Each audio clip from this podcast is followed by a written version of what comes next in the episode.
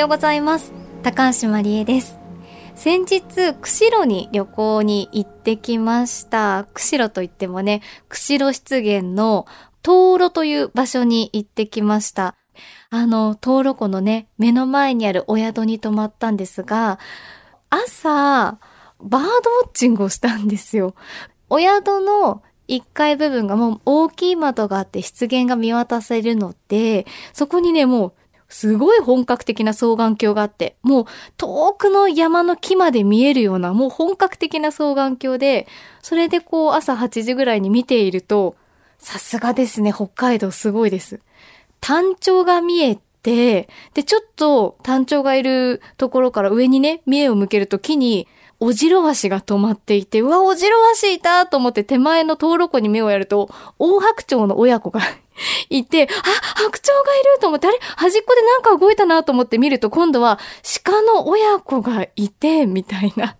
もう、北海道ならではの景色というか動物たちがたくさんもう見えて、ずっと見、見てられるんですよね。ただ不思議なのは、お昼に近づくにつれて、やっぱり見られる鳥の数本当にどんどん少なくなっていて、動物も、あ、やっぱり森って動き出すのは朝の時間帯で、その時だからたくさんの動物たちね、こうやって見られたんだなっていうふうに思いました。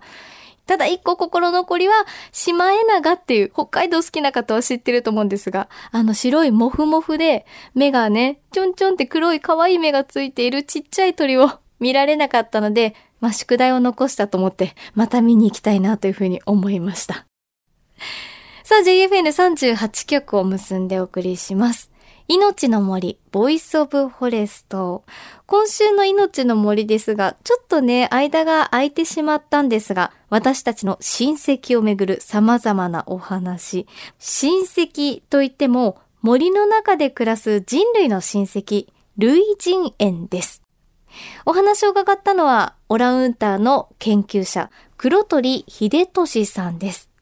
オランウータンの保護活動を取り組む黒鳥さんに、今私たちの親戚が置かれている状況について教えていただきます。JFN38 曲をネットしてお送りします。命の森ボイスオブフォレスト。今日も最後までお付き合いください。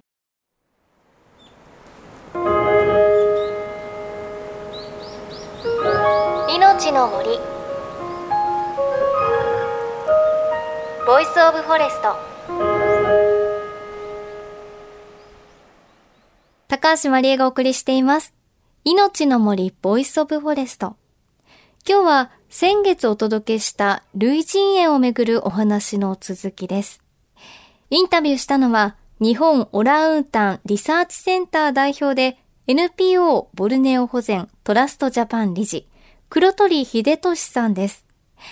上野動物園のオランウータン担当飼育員などを経て、現在は動物園のオランウータンの研究のほか、保護活動にも取り組んでいます。そんな黒鳥さんに動物園を取り巻く環境の変化について伺いました。あの、私が上野動物園に入ったのが1978年ですか。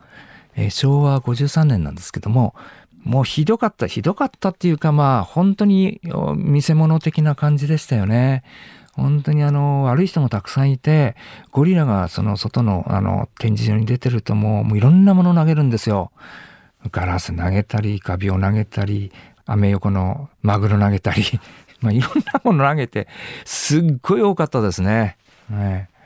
でやっぱりここ10年ぐらいすごいあの動物に対する考え方がお客さんがすごい変わったんですね。お客さんがすごい動物のことを思うようになってきました。本当に動物がもうかわいそうでも雨降ってるともうしまってくださいとか言うぐらいにね、もう全然コロッとも変わってしまいましたよね。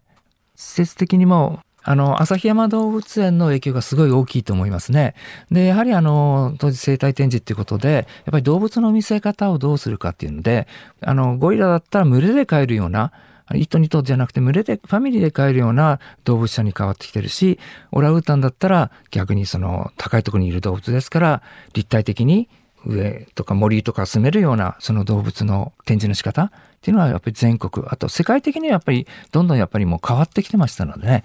まあそういうことで今ではもう全然考えられないのに変わってますね。あと、あの、今一番力入れてるのは動物の保全なんですね。生息地が今もう極端に動物が今いなくなってるんですね。ですので今動物園の目的の一つとしてその生息地の保全、域内保全にもすごい力を入れてる例えばボルネオとかスマトラにいるオラウータンにサポートする技術的なサポートもありますし、資金的なサポートもありますし、で、あと動物園はそういう動物が今いるわけですよね。そういういる動物を見て、やっぱり彼らのことを知ってもらう、そして現地のこともやっぱり見てもらうっていうことはやっぱり大切なんかなと思いますね。今野生の動物は動物園には連れてくることできないんですね。それはあの、1980年頃にワシントン条約というのができまして、一切野生のものは動物園とか持ってこれないんです。ですから、例えば動物園で生まれた個体とか、飼育下の個体なら移動させてもいいんですね。その中で動物園はいかに増やして、それをあの、いろいろお客さんに見てもらって知ってもらうかというふうにやらなくちゃダメなんですね。ただなかなか増えないのと、あとあの、お客さんって一般の人はどこ行ってもあの、ボノボは世界中行ってもいるし、いや、これ動物園たくさんいるんじゃないかと思って、実はどこももう必死なんですね。どこの動物園でも、なんとか今、あの手この手でやってるとこですね。うんね、あの、ワシントン条約ができてからっていうのは本当にね、野生の動物を捕まえてきて展示っていうものではなくて、ね、動物園で生まれた子たちが、まあ移動はするかもしれないけど、展示されているっていうのは、ちょっと知らなかったですね。でもそれ、すごく、うん、大事なことですよね。動物園に行く私たちの意識もどんどん変わってるってお話ありましたが、展示方法もね、変わってるんですね。で、一方、野生の類人猿はどうなんでしょうか？黒鳥さんは深刻な状況を教えてくれました。まあ、あの、野生で、チンパンジーでだいたい20万頭ぐらい。で、ボノボが2万から5万頭ぐらい。オランウータンはですね、まあ、ボルネオに5万頭。スマトラの方に1万5千頭。で、最近あの、新種が4年前見つかりまして、タパヌリっていう、あの、スマトラの北のにいる、あの、トバコのところにいるんですけども、その個体が800頭ぐらい。っていうのが今世界の状態ですね。もう全部絶滅危惧種ですよ。この今言った答えは。で、特にやっぱり心配なのがいくつかで、オラウータンでも、やっぱりスマトラオラウータンと、特にあのタパヌリ、見つかったタパヌリが800頭ですからね。で、今すぐそばでダムの開発工事がやってますので、まあ多分この20年以内にまずいなくなるでしょうし、スマトラも一応予測では20年ぐらい、あと他でも50年ぐらいにはもう激減っていうことで、あとチンパンジーもそうですね、意外と動物園では見ますけども、野生ではチンパンジーってすごい少ないし、みんな孤立化してるんですよ。分かれて。で、ゴリラもみんな種によってあの、本当に少ないです。まあ、西ローランドゴリラっていうのが、だいたい、えー、30万頭ぐらいいると言われてますけども、隣にすぐそばにいるクロスリバーというのは300頭ぐらいしかいませんので、もう多分、この20年なり50年ぐらいだともうほとんどいなくなるんじゃないかなって言われてますね。例えばオランウータン、私今やってます NPO のあの、ボルネオ保全トラストっていうところで、やはり彼が今もアブラヤシの農園でもほとんど開発されて、森が全部切られてですね、彼らがもう行く場所なくて川岸に全部いるんですよ。で、川岸に行くとまあ、クルージングするともう全部もう、ゾウはいるわ、オランウータンいるわ、まあ、綺麗な鳥はいるわ、もう見れるけど全部もう隅に追いやられて、岸まで、あの、開発されてるんで、木の皮かじったりして生活しているわけなんですけども、本当にあの、その地域だけだともう血が濃くなってしまいますよね。で、次繁殖できなくなってしまう。で、やはり彼らを救うために、その、やっぱり土地を購入して、彼らの、その、その自然公園まで動けるようなルートを作ってあげるっていうのを一つやってますね。で、まあ、オラウータンに限れば、その、一時的にその橋を日本の消防ホースの橋を作って彼らは安全地帯に移してあげるとかね、まあ、そういったことはあのオラウータンでやってますしやはりどこの地区でも今もう全部もう孤立化してますので将来的にはもう遺伝的にだんだん濃くなってやっぱりあの増えなくなると思うんですね。ですからそういったのをどんどんいろいろつないであげる結局彼らも本当に生まれるのは1頭とか非常に出産数少なくて、しかも今全く産める状態じゃない。で、彼らも60年ぐらいに生きる、えー、動物ですので、何回もその子供生まれる時期がないわけで、それが今奪われてきて、どんどん数が減ってるわけですよね。ですから、まあ、やっぱりそういったことを考えて、この今ですね、この時代に手遅くなる前にですね、やってあげないと、やっぱりえ、これから先彼らの運命も決まってしまうのかなっていうのはありますね。ね、動物園に行くとオランウータンもチンパンジーもゴリラも当たり前のように、ね、私たち見られますが、本当にこう自然界の中での類人猿の状況、危機的な状況で、ね、今どうするのか今手を打たないとこの先ないんだぞっていうのが、ね、よくわかるなという感じがしますね。そんな中、黒鳥さんは、オラケン、オラウンタンリサーチセンターでも活動をしていて、研究者のサポートや動物園との情報共有、保全活動や教育活動など、類人猿たちの暮らす環境を守るために様々な取り組みをしているということです。黒鳥さんに最後に大型類人猿から学ぶことを伺ってみました。見てて、やっぱり彼らと比較すると、まあ、まあ、同じような顔はしてるんですけども、オラウータンもゴリラも優しい動物だし、おとなしいですよね。すごく騒がない。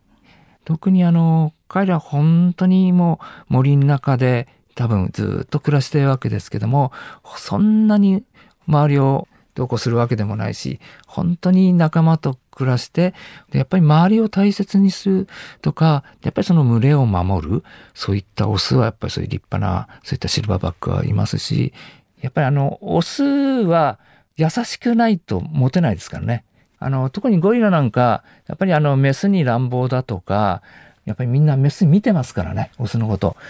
ね、やっぱりこのオスは嫌だと思っても、あまり興味なくて、もう餌食べてますから、やっぱり彼らなりにその群れでどういうふうに生きるかっていうので生きてますしね。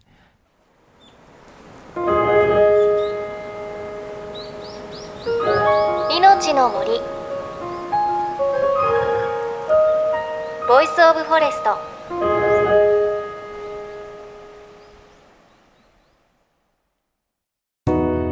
JFN38 局では東日本大震災で被災した沿岸部や全国の震災による津波被害が予測される地域に津波から命を守る森の防潮堤を作る鎮守の森のプロジェクトを支援する募金を受け付けていますこの命を守る森づくりに取り組んでいる AIG 損保は中小企業のリスクにフォーカスした損害保険のラインナップビジネスガードを法人会納税協会会員の皆様に提供しています。AIG 損保ではビジネスガード新規契約1件につき1本のどんぐりの苗木を植樹する命を守る森づくりを通じ被災地の復興全国の防災減災に取り組んでいます。命の森ボイスオブフォレスト。今週は日本オランウータンリサーチセンター代表で NPO ボルネオ保全トラストジャパン理事の黒鳥英俊さんのお話でした。ね、オランウータンもゴリラも優しい動物だってね、おっしゃってましたが、ね、ゴリラのオスのシルバーバックってね、こう、背中がね、白いくなってるんですね。オス一頭だけね、群れで。すっごくかっこいいんですよね。私すごく好きです、シルバーバック。でもそんなね、あの、チンパンジーとか、ボノボ、ゴリラとかがやっぱり森の破壊によってほんとどんどん数が少なくなっていて、その一個の要因が油ヤシの農園を作ることだっていうことをおっしゃってましたが、この油ヤシっていうものは、まあ、そのヤシからパーム油というものになって、それは、あの、食品の加工品になったりするんですよね。マーガリンだったり、石鹸、洗剤にもなるということで、これちょっとびっくりしたのは、日本は100%そのパーム油のものっていうのは輸入品に頼っているそうで、これを取るために森が破壊されることにつながってゴリラだとかチンパンジーからね、森を奪っているんだって考えると、すごくボルネオとか遠い場所ですけど、決して遠いところで起きていることではなくて、ね、消費者の私たちがいることですごく身近で起きているものなんだなっていうことを気づかされますよね。ということは、何かパーム油を使ってないものを代わりにできるものがあるんじゃないかなっていうふうに考えることで貢献することもできる森を守ることもできるのかな？遅かったかな？今考えられるかな？なんてことをちょっと問いかけられた気がしました。